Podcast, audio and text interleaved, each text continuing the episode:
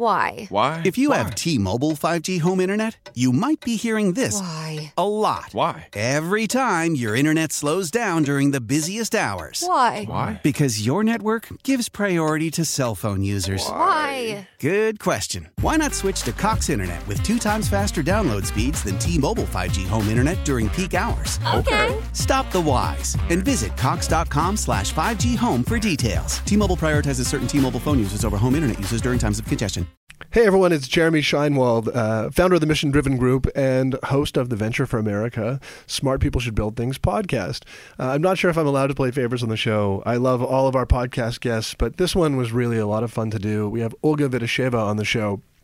Um, she's the founder of Shoptiques, and her story basically is the American dream. She she moved here at the age of 17 from Kyrgyzstan, uh, found herself uh, found her way to Wellesley College, then to Goldman Sachs, uh, where she was an incredibly hard, such a hard, such a hardworking banker that her friends got her a pillow for Christmas as a joke.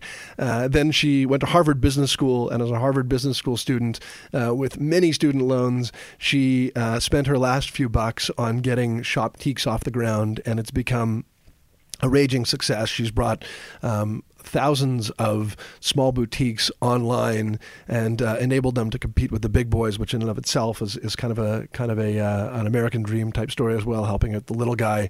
Um, she's got a, a, wonderful sense of humor and uh, and a lot of charisma and energy, and um, I just so enjoyed uh, speaking with her today. So please enjoy the show, and if you are enjoying the show and you're a regular listener, please go to um, go to iTunes and review our show. Uh, it'll enable us to keep on going um, to get some great sponsors and to make sure that um, that we uh, grow our listenership and and uh, and and and renew the purpose of the podcast. So. Um, so please do that uh, right now and then press play and listen to Olga Vidisheva. Thanks so much. Welcome to Smart People Should Build Things, the Venture for America podcast. Building things can be really hard, and entrepreneurship is often portrayed in the media as the sexy or even worse, easy career path. Through this series, we plan to pull back the curtain and tell the gritty stories of entrepreneurship. We're striving to create a relaxed environment where entrepreneurs feel free to tell their stories. This is Smart People Should Build Things, the Venture for America podcast.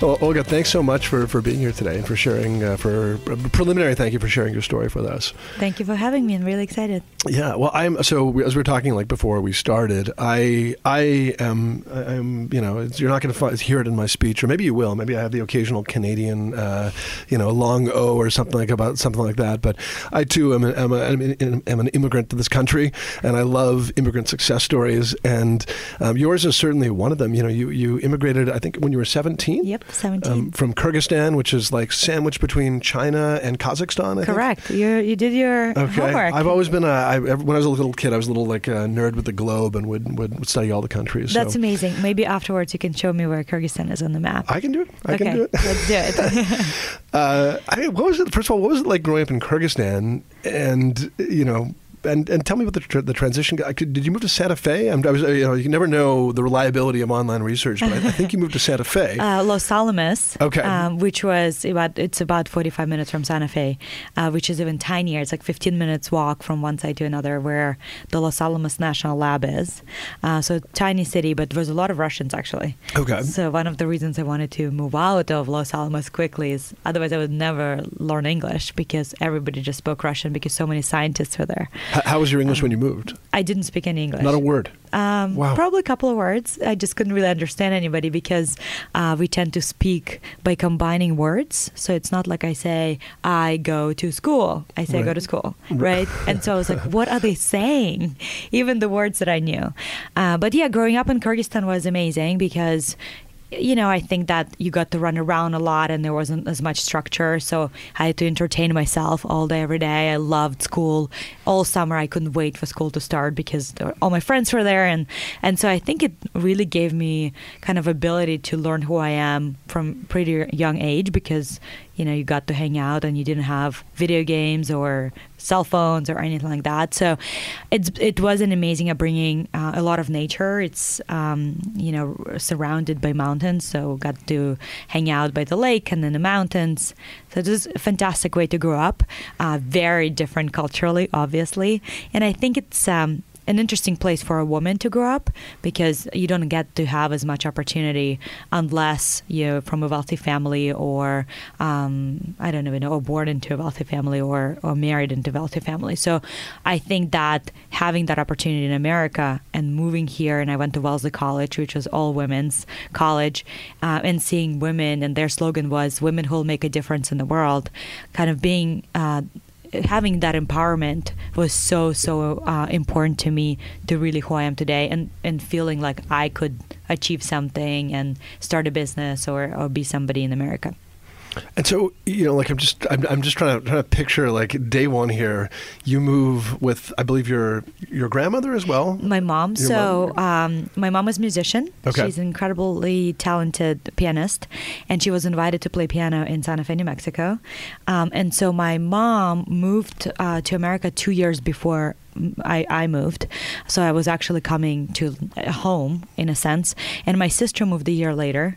When my mom moved, she couldn't bring us because the type of visa that she had, she couldn't bring her kids. And so by the time that we were able to move, you know, we one missed our mom. We haven't seen her for two years. Uh, but also my sister and my mom were already here. So I remember going to a restaurant with her and we were speaking to somebody and I would be like my telling my sister who is seven years younger, what are they saying? Like translated for me. So I was lucky because I had a little translator uh, in my sister. Uh, so it was really fun. Just okay. I'm gonna. I'm, this is my my own pet topic, but I, I'm I'm so enamored with it. Like, what was it? Did, did, did you did they just tell you one day that you could move? Like, how did you how did tell describe finding out that you were moving? Um, so I came just to visit my mom. I was 17. I was already in the university in Russia, and it was a winter break. I moved here like January 23rd, I think 2001. Um, no, actually not 2003. But regardless, I was literally in um, Los Alamos, and I landed in LA. Actually, that's probably why I love California so much still. but I um, was just visiting my mom, and then when I got here, my mom was like, "Do you want to stay?" And I would think about Russia and you know Kyrgyzstan. It would be like this black cloud. It was freezing. I had like coats on, and then I landed in LA, and everybody's like in shorts in Right. January. I was like, "Oh my God, what is this place?" Um, and I said, "Yes, absolutely. I want to. I want to stay." Um, and because I was under 18, I was able to stay under my mom's status and and kind of be a kid, you know, and then apply to schools and do all that stuff. So because you were already in school, that mean you could skip all the SAT stress that everyone had, or did you have I to had go to do through? TOEFL, which was terrible okay. because I didn't speak English. Right. Uh, so I started uh, by waitressing at a Japanese restaurant. So I actually learned English at a Japanese restaurant, um, waitressing, and it was so stressful. The first word I learned in English was cucumber, and I'll never forget because everybody was ordering this cucumber sushi, and I was like, "What are they talking about?" Uh, it was really stressful. It was hard. You know, I would come home, I would cry because I couldn't understand. I would write down in Russian what they were saying, and then would repeat what they were saying to the kitchen because essentially I was making the same sound, so the kitchen could understand uh, what I was saying. You know, but then slowly you start kind of comprehending it because you're so immersed in it. So uh, how, how many how many people do you have working for you now? Uh, we, ha- we have 45 people. Okay, I like. I don't want to get political on this, but we got uh, um, you know a, a, a Kyrgyz im- uh, immigrant and a Canadian immigrant who together employ like seventy five people. You know, we Amazing. gotta we gotta depoliticize immigration in the in the, in the debates. Uh, okay, we can we can edit that out from the show if we're getting too political here. The uh, okay, so I'm cu- I'm curious here how you um, like. I'm, I'm guessing you had no idea what Wellesley College was. Um, so how did you determine that you were going to go there? Uh, you know, an all women's college in Massachusetts. You're you're living in Santa Fe. Um, I was already actually in Boston. Um, Okay. And when I stepped into Wellesley, I just knew.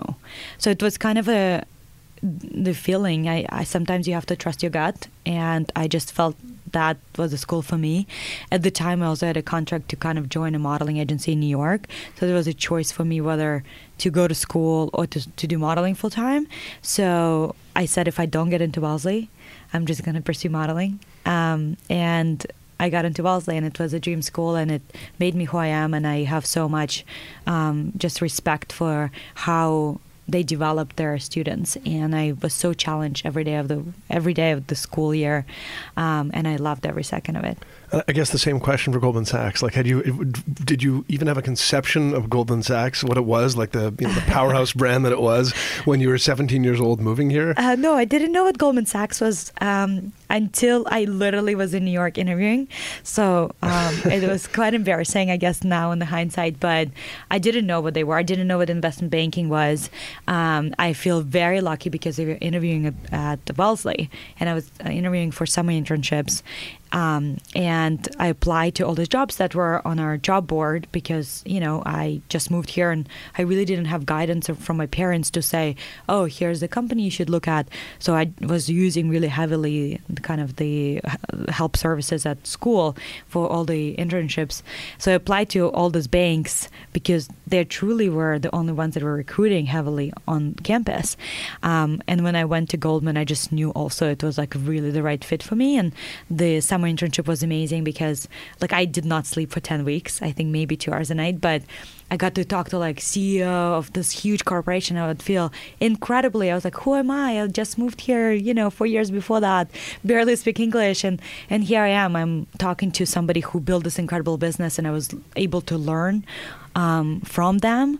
And that summer was just amazing. I remember getting a phone call, and it went from our vice president to the associate to um, analyst, then to me as a summer intern. And they're like, "Oh, we are doing this deal on Monday. We, we guys, sorry, have to work all weekend. Get us this preparation." I was so excited. I was like, "Yes! Oh my God, I get to work on this. This is the best," you know. Um, and so I think that it, it was just such a good fit for me, and I learned tremendous amount and um, from them over the two years that I cannot imagine my life without. And, and, and Wellesley's like Wellesley's liberal arts. So did you have any of the skill? Like, had you taken a finance class or an econ class? Like, how did you know you could do the job? For the summer, I didn't. But then when I came back to school and I was given a full time offer, I took uh, accounting classes at MIT because we had a partnership with Wellesley, um, had a partnership with MIT, and then I took some other classes on finance. So I was able to kind of prepare myself. So I think that the key is: do you want to do it and do you want to learn? And if you do, you can figure figure it out. Um, I think that they do a tremendous amount of training in the beginning as well, um, and it's all learning from each other. You know, I had all of the friends of mine are still uh, good friends, and they still in finance, and I could ask them questions and figure it out. Um, it's all the ability and that natural curiosity. Do you want to learn, and do you not? And that's the same thing I hire for now, right? Even if somebody doesn't have experience in doing something, can they figure it out, and do they want to figure it out? That's really the question.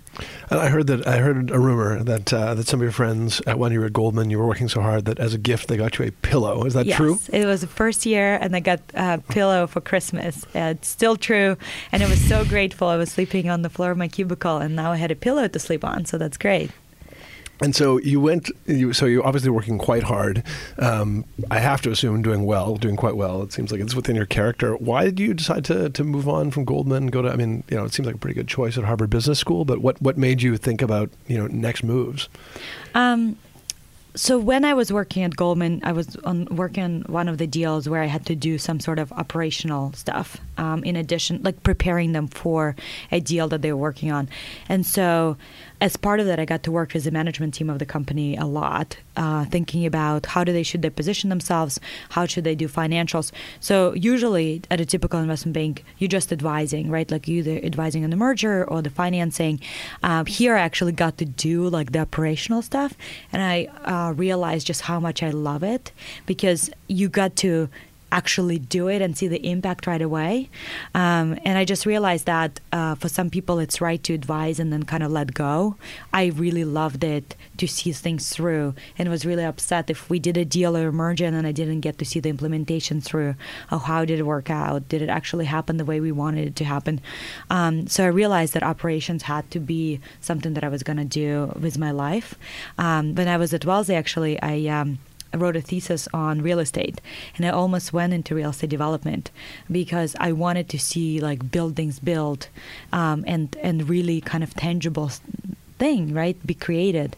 Uh, and that's why I also went into HBS and, and realized that advising is amazing and it's the right kind of person that needs to be able to do that. But to me, it's also about building that, building a company, building a department, building out somebody as a person and mentoring them. Um, and that's what I was missing there. And, um, you know, maybe one day I'll go back to finance and, and advise in one way or another. And I'm advising my teammates and, and people that I work with, but I still want to be able to build something and say, you know what, that sleepless nights that I took, oh, now there's a company and there are 45 people that are working there, and I impacting their lives and their kids' lives and their friends and all that stuff. So when you went to HBS, was there any? Did you? I mean, you're saying you want to be more operationally involved, but could that have been for another company? Like, were you going in saying, Absolutely. "I want to walk out of here and I want to be an entrepreneur"? No, I'm not the kind of person like that. Actually, so um, I think entrepreneurship was a surprise to me. Like I wasn't the person i was a leader right like i would organize things in my neighborhood and um, i was five years old and i organized this big um, mermaid performance and my family was laughing because there's 15 year olds who were doing performance for a five year old uh, so it was quite funny but i wasn't an entrepreneur in a sense that you know i had a lemonade stand when i was stand when i was a kid. Um, and so it was a surprise to me that I went and, and did this, but I think it was driven by the fact that this didn't exist. So when I was at um, at HBS, and I was already very passionate about boutique shopping. Every time I would travel at Goldman, I would stumble upon a local store and I would bring something back, and people would be like, "Oh my God, this is incredible! Where did you get it? I want this as well." Um, and I would give them the name of the store, and they would call the store, and they would be like, "Sorry, we don't ship from France to U- U.S. or uh, we don't have online presence, you can't see our selection, whatever. So I was already personally involved in this whole space. And at the time, so it was 2010, Google launched something called boutiques.com and I was so passionate about the space. I was like, I'm gonna go work for Google. Like they clearly believe the market is huge, and they, you know, shut down that initiative because they couldn't execute on it because Google is amazing at technology, but weren't gonna go and do photography and uh, sales and all the things that we are good at, you know. Um, and I realized that I had to start it because I'm just gonna regret not doing it because I was like, okay, this has to exist. Like if you look at the space, there was already Etsy who was working with local artisans there was already Net-a-Porter that was working with big brands. Why was nobody working with the small retailers? And why weren't they online, right? 40% of transactions ha- happen offline, happen at small stores. So it's a huge market, but why was nobody doing it, you know? And it kind of like kept bugging me. And so as a senior project, my second year project at the GBS, I just wanted to study it. And by the end of the project, uh, by the end of the year, um, I tried to convince myself the whole year not to do it.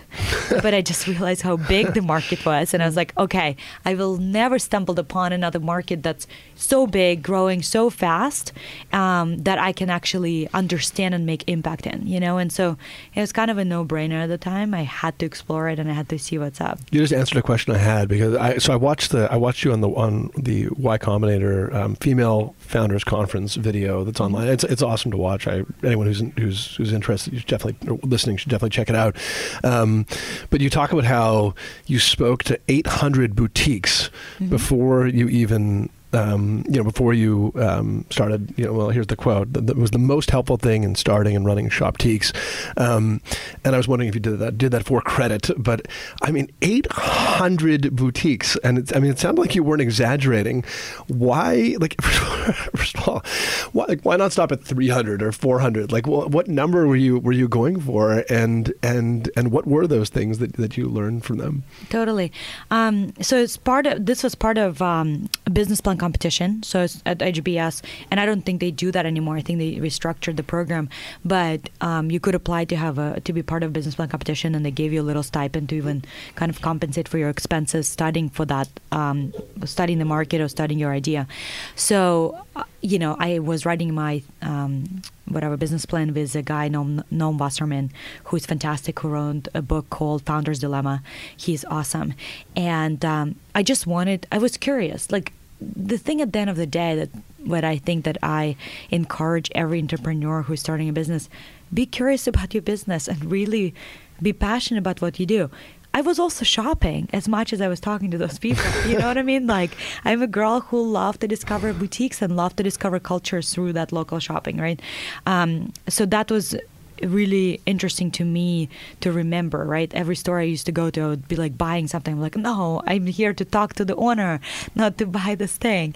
But um, I was really curious, organically, naturally, like, why don't they do this, right? It just seemed so wrong. Um, why didn't I stop at 300? I don't know because Noam probably kept pushing me like to figure it out, and there was, you know, uh, wasn't distinct things that I was seeing, and I wanted to make sure I did. And also, once I reached out to a bunch of people, and they just kept wanting to talk to me, it seemed kind of wrong to be canceling interviews Right. because I reached a certain number. You know, Right. um, I just did a bunch of research, and I literally blasted to people and said, "Hey, like we're thinking about doing this. Um, tell me what you think." You know, we tested something called Boutique Week uh, to see if people even shop at boutiques during my um, second year because I wanted to figure out if people cared about boutique shopping or was it just me, a weirdo, you know, in Boston. Um, so it was, you know, definitely kind of organically happened that I wanted to figure it out. And also, it was a huge decision for me. You know, I paid for my undergrad myself, then I was a Goldman, and then I was paying for my uh, HBS degree, right? So all expensive, expensive propositions. So if I was gonna go um, and really dedicate my time to building out this idea, I really wanted to be very, very sure that this is going to be a multi billion dollar business and that I can build it myself and that there's demand from the stores that they wanted this product. They could have told me, no, we don't want to be online. This is a small local business, right? But they all wanted to be online. They just didn't know how. And the common themes were, how do I photograph the items? Um, a store asked me if they should hire Gisele. I was like, I'm sorry, you probably cannot afford her. Uh, but, you know, that was kind of important to me that we incorporated photography into this, right? So we helped them with uh, photographing of the items because a lot of them have never been photographed. So without Shoptiques photographing those products, they would never be online. Um, and then they couldn't really figure out how to build a website okay let's that makes sense. If we can aggregate engineers and data people across serving all the stores then we can actually hire incredible people and serve each one of them individually really well. Um, so they were the research that i needed to get comfortable around the fact that yes this is a huge idea. And not only do they want it they need it. And they know that they need it. Right.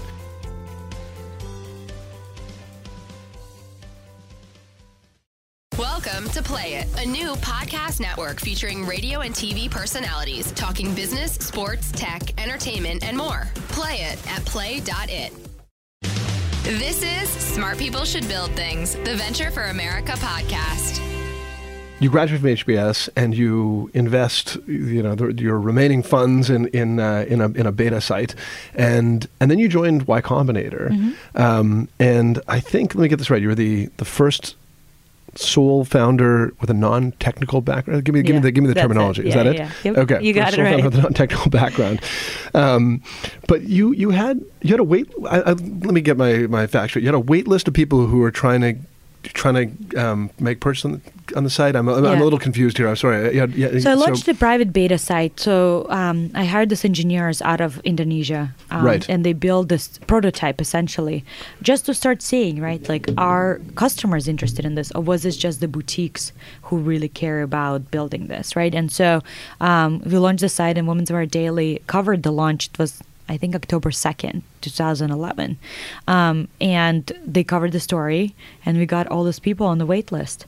And they wanted to shop, and we got some in. Um, at the time, it was like super awesome to do, invite a friend or whatever. I had to limit the number of friends they could invite.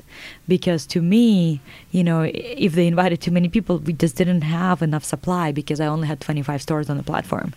Um, and that's literally like the day I was launching private beta um, was the day the deadline for Y Combinator application. Okay. And the guys who were sitting behind me at um, this co-working space in Union Square, they were like, "You have to apply to this. We did it, and it's amazing." And so they encouraged me to apply, and I applied, and I prepared my application really quickly because there was no time for me to even research the probability of getting in or anything like that. And so I feel very fortunate of being. So what do you what do you think they? Saw? I mean, you had all this momentum, so it's clear what they saw in you. But wh- like, why did you why did you feel like, hey, I mean, I've got something going. I've incubated myself. Why do I need to go to to, to Y Combinator at this point? Uh, it was pretty clear to me that technology is going to be the key part of this business. Um, I had absolutely no network or experience running a technology business, and they had plenty of experience by the time they already funded Airbnb, Dropbox, Reddit. So um, clearly had great success stories. Also, the partners, people who build Gmail and you know um, all sorts of businesses, right? And so I really wanted to make sure that I surround myself with the best advisors. They were also giving me eighteen thousand dollars, and I was so broke that I just wanted you know to be able to have some sort of funds to um, start hiring people and, and, do things like that.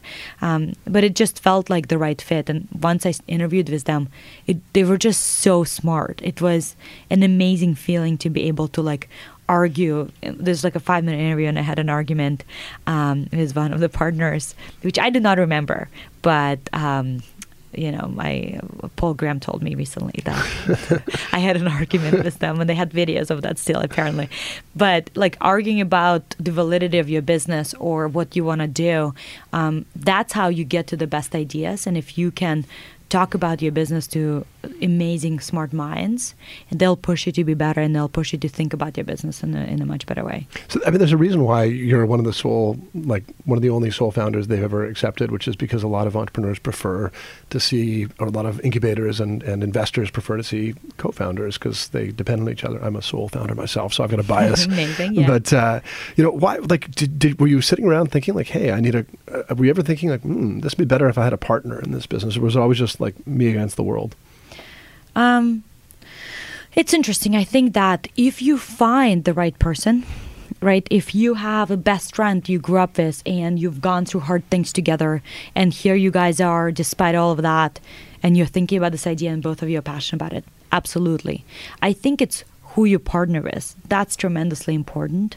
I haven't met the person that I was um, you know, able to click with really well. I think I'm a hard person to be, you know, working for and with, and um, you know, so we're gonna come and, back to that. yeah, totally. Um, you know, and, and so and everybody knows Paul Graham told me that, and so knowing kind of your shortcomings is really important, and and the type of people that you want to partner with is also really important. I had the business skills, right? So the the technical person that could have joined would have been an amazing addition, um, and I tried to do that. I tried to find people who would be amazing, but I think that bringing somebody in once your idea is already there, it's very different feeling than somebody who started with you from nothing, um, rather than bringing them in when there's already money raised and it's easier, right? Because they don't have that drive of like working 24 7 because you know you just have to survive and you just have to succeed. Um, they're just coming in into the idea. And they also don't share that passion for that idea right? Like i would have loved to bring somebody uh, like a tech co-founder who was a woman who was so passionate about boutique shopping right? But i didn't meet anybody like that. So i think at some point you have to say i'm going to cut my losses short. I haven't found that kind of person. Let me focus on the business. Because my team is my co-founders I have the most amazing people working with me who every single day so passionate about what we do. They push me to think about other things that I've never thought that I should be thinking about, you know? And so it's all titles, right? The co-founder is just a title. Um, my whole team are my co-founders and they want to be better and they want me to be better and they want the business to succeed. It's just a co-founder is somebody who puts the business above their own needs and desires and you can hire people like that who will believe in your vision and your mission. So when you say putting it above your above your own needs and desires for christmas did you get like five pillows this year? Uh, no. Um, are you there all the time? I'm there all the time but also once christmas hits it's like dead season for us. So we actually nobody is allowed to come to the office for that two weeks because it's really dead. And mm. if it's dead, we work so hard right. that we usually just work from home during that time and get stuff done and spend time with our families because the rest of the time we're working all go, the time. Go, go, yeah, there five, five pillows. Yeah. five. yeah. Um, so I'm curious about this. You know, you, you, mentioned this already. Kind of, you know, you, how, how, invested you were in this. Like you're living in a friend's apartment when you, you know, when you were accepted at Y Combinator. You have student loans. Um, you know, you've invested uh, uh, much of your savings in, in the beta. What were your personal stress levels like at that point? You know, it's really interesting. Um, I I guess I, I probably was stressed um, in a really awesome, excited, healthy way because there's almost no downside, right? yes, it was not easy and it was very stressful because I was living on somebody's couch and it wasn't mine and I was broke. But I always knew that I could go back to finance because, you know, um, I had amazing connections there and I worked really, really hard. And I tried to always work really hard so you can always go back to the things you've done. Um, but I was building something where it was nothing, right? So it was so amazing and it was just me, kind of me against the world. So it was definitely stressful. Like now it's a different level of stress. So I would say when there was nothing, it was definitely um, this crazy excitement of like, can I figure this out? And now it's much more like, oh my God, I have 45 people who work for me and I like they depend on, on their salary and I have investors and it's a different level of stress, but it's kind of reminding yourself why at the end of the day you're doing that uh, because you love what you do and you're so passionate about that idea in developing small businesses and working with incredible small businesses every day. It's a different type of level of stress. But I would say it was much more excitement rather than stress, whether now or in the beginning. So you launched when you launched um, mm-hmm. you had 25 stores on the site. Mm-hmm. How? And my understanding is that when the stores come on the site, they have to agree that they're not going to sell their stuff on other sites, other than that they can still maintain their own if they Correct. want. But yes. by and large, they actually use Shoptiques as their own. Mm-hmm. Um, so how did you get the first 25 on online? Like you kind of don't you kind of need shops on the site to get shops on the site? Yeah it's really funny because i actually i really really miss that time. So um, you could see uh, my path of soho for the stores that I brought in. I would walk up Bowery, down Prince, and Prince would be the shops, and I would walk down Mott and Elizabeth and Mulberry, and those were the shops. And I would just go with a little paper of the drawing of the idea, and would just sell them on the fact that like here I am, and I really believe this has to exist and I really want you to be on it and I love your product and I'm super broke but I'm still gonna shop your store. Um, and just selling them on the idea and I think at that point you know having gone to Harvard has been really helpful because it wasn't just like a random person off the street you're like hey and I've gone to Harvard and Goldman and I understand financials and I really want to make this a big idea and making it a no-brainer proposition right? Because there wasn't competitors. Okay they didn't see Amazon as a competitor because they didn't want to dilute their brand. And Etsy was much more for artisans, right? So there wasn't a home for these boutiques. They could have done their own website, but we already knew they couldn't figure it out. So selling them and understand and telling them, hey, this is why I'm doing it. And also remember, because of the research that I was doing before, I already kind of had relationship with some of the stores just from talking to them about their needs. Um, so it ended up to be door to door sales, you know, walking to each one and waiting for a sales associate having a presentation. I, um, when I was trying to find engineers in Indonesia. I made a presentation and my computer crashed, and I lost my presentation. I was so upset. Um, but then, you know, we did the presentation. Got turned out to be even better in the second try. Uh, so just you know, selling your dream, just like you have to do it every single day, no matter what stage of the business you are. Right. So. Um you know, sort of mentioned some of the ups and downs. You know, if something crashes, things don't work. Uh, when you finally launched, I, I, don't know how, how much later, but you, you had to fire fire your tech team. Mm-hmm. Um, I, I, think you got down to zero tech people, if I if I read it correctly. Yep. Um, and like I'm I'm terrible at firing people, so like when someone but when I let someone go, they're they're ultimately like they've got their arm around me and they're like, it's okay, Jeremy. You know, you're going to be okay. You know, like a. Um, so I mean, like I find this like a really crazy emotional toll when, when I have to let someone go, but um, you know, like how did you make how did you make that that that choice and like was it just business and you know and you need the right people on the bus you know how did you like literally how do you break the news to your tech team like that they're just the wrong tech team for you yeah, I mean, listen, it's it's never ever ever easy. Um, I think it's always really emotional because you spend so much time with people, and you know they become part of you. Um, but I think as a CEO of the business, you always have to make hard choices, and you have to prioritize business. And we just spoke about it above your own desires and needs, um, and you have to make sure that the team you have in place is the right team for the business. Sometimes the timing doesn't work out on your end, on their end. They might not be the right fit for the business. And I think to me, it always helps to be honest um, and um, just telling them how it is and, and why this is the right decision. And I find that most of the time people come back to you later and say, you know what, it was the right decision, and I realized that um, later. So, so when you like when you let someone go, there's there's sort of some learning that also like you didn't do something right by bringing by bringing the wrong person on board. How did you make sure that you got it right the next time? What did you what did you change when you hired the next tech tech team to build a tech platform? Um, I mean, listen, I think I'm learning every single day, so I don't know if you've ever kind of reached that point of like you know it all. I think people are just so different um, every time, right? There's no like this person is just like that person, so I should hire them. Um, I learned that I want hard work, no matter what kind of role, tech, non-tech. People need to be hardworking. They need to be really uh, passionate about their idea, right? Um, so they need to love Shoptiques and understand what we do, right? Um, and then they have to be curious all the time. So I think that what I learned is that people who didn't work out didn't fit into those three criteria. And we now have five principles on our wall that's important, the people that we hire that are what important for us in them and do they have those Shoptique qualities or not?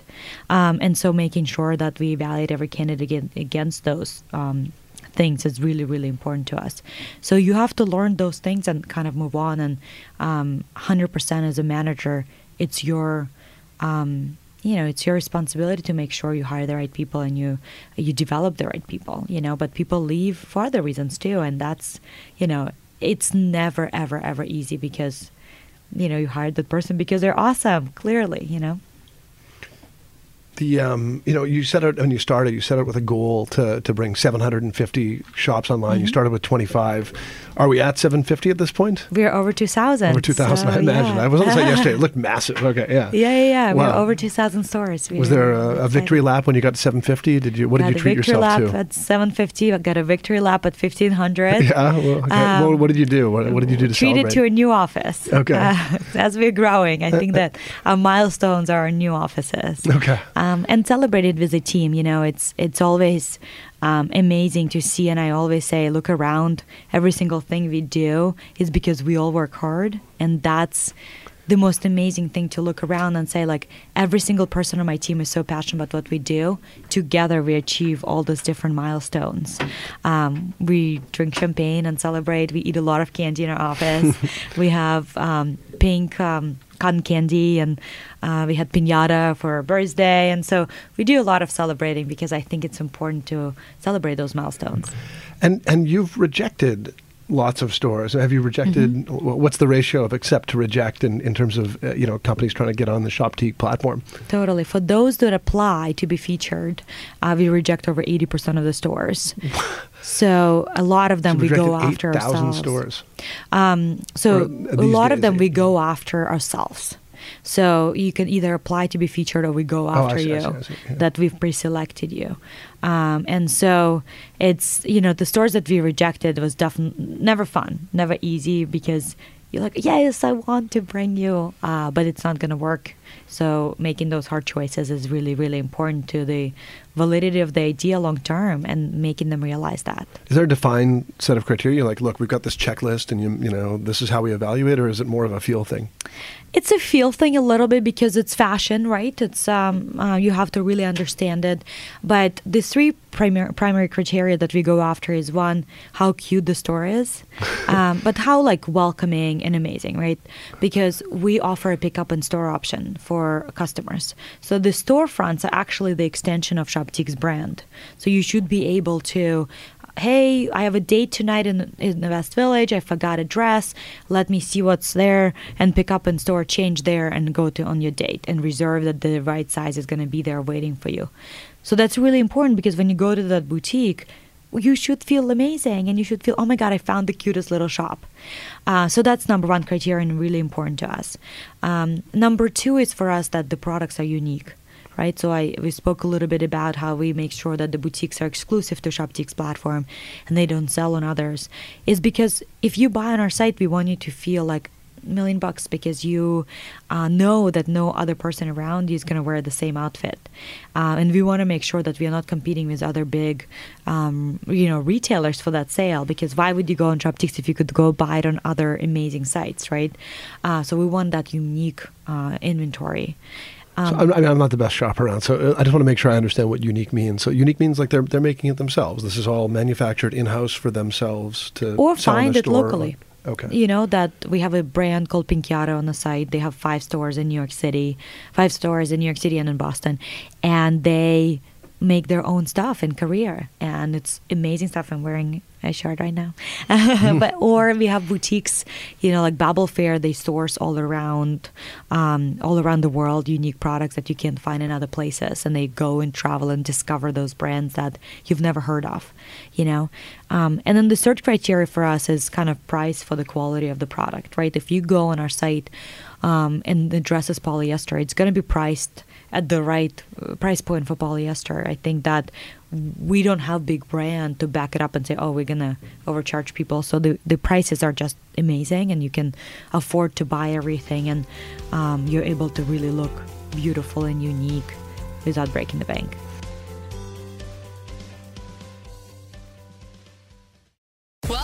Play It, a new podcast network featuring radio and TV personalities talking business, sports, tech, entertainment, and more. Play it at play.it. This is Smart People Should Build Things, the Venture for America podcast. So is there is there another business lurking somewhere where you can where you consult these shops to like you know so much about retail, you know so much about getting these these companies Shoptiques ready. Is there another business out there where you can, you know, you can consult with these retailers to make them, you know, I'm sure you got enough headaches dealing with your own business, but I feel like getting them Shoptiques ready means getting them ready to be better retailers. Um, you know what's really interesting? I think you can probably relate as an entrepreneur you have to always stay focused, right? Like my team comes up with so many amazing ideas, and I always have to be like, okay, let's stay focused. We really have to execute. Uh, kind of the name of the game right now is surgical execution. Um, so really staying focused on what do we have to accomplish to be where we need to be, to be a dominant player in the world of boutique shopping. Um, and so that's what we are focused on. And I, while I think it's really hard to reject the stores, I think at some point they will start learning from the stores that are successful and are featured on the site themselves, those that want to get better.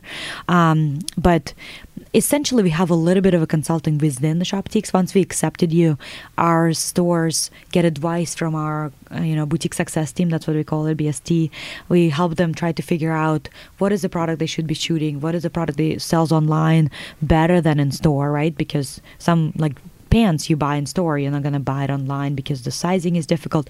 So we definitely do that consulting bit already for the stores that are on the site uh, but i don't think we want to get distracted just yet uh, because we have to still execute on so much so I read a Fast Company article uh, which detailed your unique time management skills at the beginning, or even role management techniques. It said that you, early on, you would like book time blocks because you didn't have people in different roles. You'd be like, okay, I'm going to be the CFO for four hours, and then I'm going to be our chief salesperson for three hours, and then I'm going to be our PR person.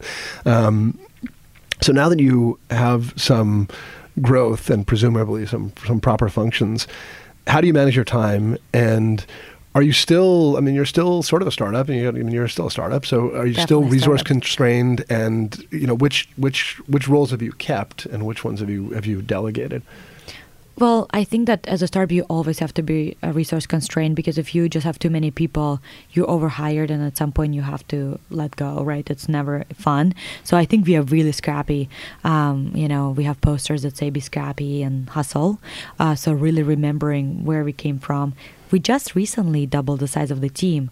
In the beginning of summer, we were 20 people. We are now 45. Right? So like I think that we came from a really humble beginning and we work really really hard and every single person does so we will always be um, resource constrained but i think it's also important to remember that to do something really well you really have to focus on it right like you're going to think about the problem. If you're just trying to rush through it and you're trying to think about five problems at the same time you're never going to just scratch the surface of that problem. Like what I really love and the reason I still employ the same tactics of like blocking in time and I'm gonna say like I'm just going to think about this particular problem and I want to make myself think for it about it for a couple of hours is because I'm able to like, okay, I'm gonna scratch the surface. I'm gonna write down the most obvious things, and then I force myself to try to think about it deeper, and then have my team there, and we're gonna argue about that or whatever. Um, so I think that, and I also tell my team never check your phone when you're at the office, right? Because you're able to be so much more efficient while you're there and then leave and go home and do other things. Be present in the things that you do at all times. Um, so I do employ the same uh, tactics now, which I schedule time blocks in my calendar and whatever. Now they primarily involve other team members because I would say have I have a one, I have a one-on-one with our sales team, I have a one-on-one with our boutique success team, customer service team, um, and where I spend my time is usually wherever um, there are problems or we want to implement new things or innovate. Um, so my roles kind of change literally monthly still, or even weekly, depending on what the needs the business needs. I always prioritize the needs of the business, and then I always have to think about what's next, right? What's what a Shoptiques looks like tomorrow, and how do we innovate at all times you said the magic word for me, which is scrappy. So is this is this the is this the the startup that doesn't have the free snacks everywhere and the you know the what are what are the other things that that uh, that I don't know lavish vacation policies? I don't know. I'm trying to think of now now that I'm thinking about you know ping pong tables and trampolines, or yeah, is this uh, you're so, not that one? no, no, we are you the are one that, one doesn't too. have okay. anything.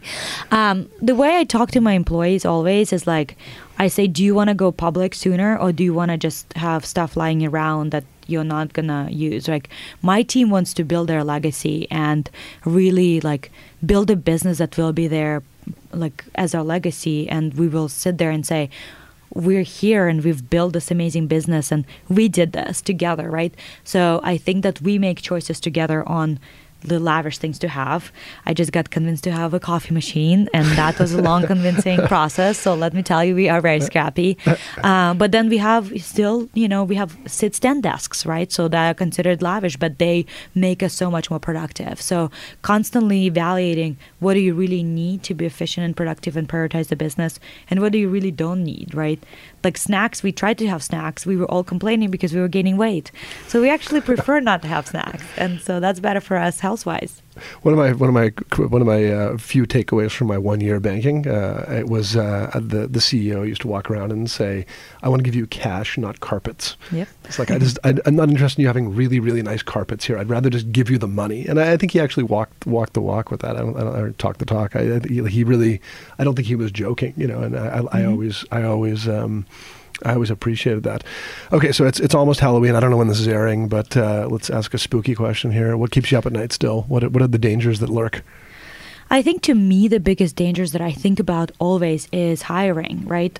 Like we've built this amazing culture. We've built this amazing culture and we've built this amazing team and amazing business. And so how do we scale it? How we do we add more people and maintain what makes us us, right? Makes it fun and makes us scrappy and make us hardworking and stay, you know, 9 p.m. on a Sunday in the office laughing.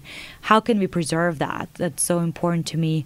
Um, and that really keeps me up at night. And I think about, I still interview every single person. And my team was like, when are you going to stop interviewing? Like, it's hard to schedule time on your calendar. I'm like, no, no, no, no, no. I'm going to forever interview every single person because culture starts with every single person you bring on board. And that's just important to me. I want to cannot wait to go to work every day, which I literally can't wait to go to work, you know. And I want to have that um, for as long as I'm at Shoptiques, and I'm really excited about that. And I'm excited about the team that I'm with, and they push me to be better every single day. And so, preserving that is going to be the most important thing for me as we scale the business. And you said earlier that you're not the easiest person to work for. So, what does that mean? I'm very honest and very straightforward. So I don't know, you know, how to like sugarcoat it. So I'll just tell you how I feel at all times. And I think that people appreciate that. But it also is kind of like a weird shock at first, right? Like, oh, okay, like you just tell me what you think. But also, they are never surprised about kind of anything, right? They can ask me any questions. Um, and I will honestly tell them. How's this, how's this interview going? I don't know. Well, I want your honest answer. oh, I'm enjoying it. Yeah. I thought you meant how do I think I'm doing? No, I, I'm how, doing how am I okay. doing? You know, uh, okay, you're doing good. Oh, great! That's yeah, awesome. I'm having I- fun. and I know, I know that you're uh, you're going to tell it like it is. yeah. It flew by. I think I think I, I, you know, I've only got one more question, and it relates back to your family. And I, and and you know I'm curious because so many um, you know uh, there's there's there's this tendency, at least I find in immigrant families, um, where you a lot of immigrants are sort of like, "Hey, I risked it all for you to get here, and I just want you to take the conservative path and become a, a, a you know a doctor or a lawyer." And we have a family here where you're, you told me earlier your sister just got into med school Today, yeah. You're an, uh, congratulations, Thank you. Uh, and you're you're a, you're an entrepreneur. Did your did your family have any bias? Were they like, "Wow, you know, this is too risky. Can't you just stay at Goldman?" Or um, what was their message? Definitely, really, okay. Definitely, yeah. So I think it was definitely the hard decision for my family and hard to accept that I started a business. Really difficult. They thought it was a joke for a long time. Um, I think until they f- saw the first taxi top on the streets of New York, they still thought that was sitting in a closet somewhere uh, doing stuff uh, alone. But um, you know, I think that, you know, I've supported myself since I was 17 years old. So the decision, they knew that the decision was mine to make and that I could survive in the world and I was making my own choices. It wasn't like I was going to them for money. Um, so almost they didn't feel like I. Uh, they could even say anything, but they were definitely shocked when uh, we raised money when I was at Y Combinator. Um, my grandma was really, really upset because she said, "Now you have debt, and they're gonna go after you." Um, you know, it's that's a Soviet Union way. Like Right. it was anti-debt. Don't raise money. Don't you know? Really kind of make it yourself. But what I loved is that I had that type of kind of um, balance, right? Because if you look at the world, it's like everybody's overraising and everybody's talking about um, scale, scale, scale. My family was all about building foundation, build a business that will be there tomorrow, build a business that will be here 40 years from now. Um, and not only about business, but family and things and values like that. And having their support system and always knowing that my family was accepting of me, even if I failed they would still be okay. And maybe knowing that i could go back to goldman and uh, hopefully they'll take me if i ever go back. But uh, knowing kind of that i've had that experience always made me take bigger risks and actually smart risks but taking those risks and knowing that i could go back to my family and say you know i tried it. Uh, always was important. And my grandma was um, you know a woman and she was um, she ran a whole um, bus situation for Kyrgyzstan, for the whole country, all the public buses. So she was busing around these guys in Soviet Union. So seeing my grandma from early age, kind of being in charge and being a leader, also allowed me to feel comfortable that I could go um, and build a business and be able to kind of figure it out along the way because she did in a place where that wasn't common, you know. Um, so I feel so grateful to my family and, and where I came from because you know, I lived on hundred dollars on four members of my family, and so I think that also allowed me to start my business because I didn't really need much, because I remembered how much I didn't where I came from. Um, so it it kind of lets gives you a good perspective. What do you really need in life to be happy? I wanted to be happy through my work, rather than just having nice things because I was working somewhere. You know. Olga, you have a, a really inspiring personal story and an amazing business story, and I, I just really want to thank you for being here and sharing with us. By the way, you have an amazing story. We still did not talk about your story. We need to do a whole podcast where I'll interview you. Uh, I'm, I'm happy to do it. I'm happy to do it. Uh, thanks so much for being here, and I am uh, I I'm, would be remiss if I didn't say if you enjoyed the show, please go onto iTunes and rate our podcast. It will help us keep going and will help us um, continue to share amazing stories like Olga's.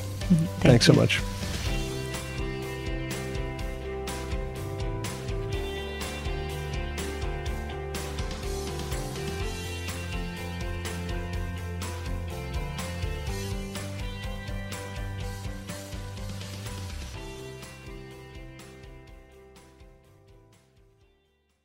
Why? Why? If you have T-Mobile 5G home internet, you might be hearing this Why? a lot. Why? Every time your internet slows down during the busiest hours. Why? Why? Because your network gives priority to cell phone users. Why? Good question. Why not switch to Cox Internet with two times faster download speeds than T-Mobile 5G home internet during peak hours? Okay. Stop the whys and visit cox.com slash 5G home for details. T-Mobile prioritizes certain T-Mobile phone users over home internet users during times of congestion.